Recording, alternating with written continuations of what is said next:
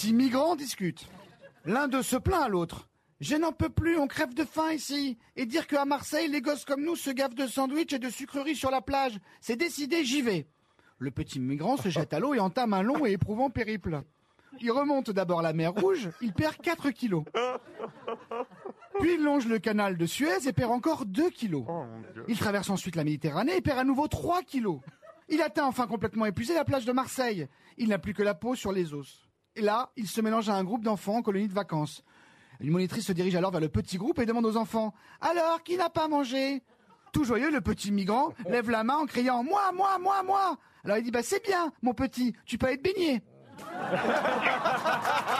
Mais quelle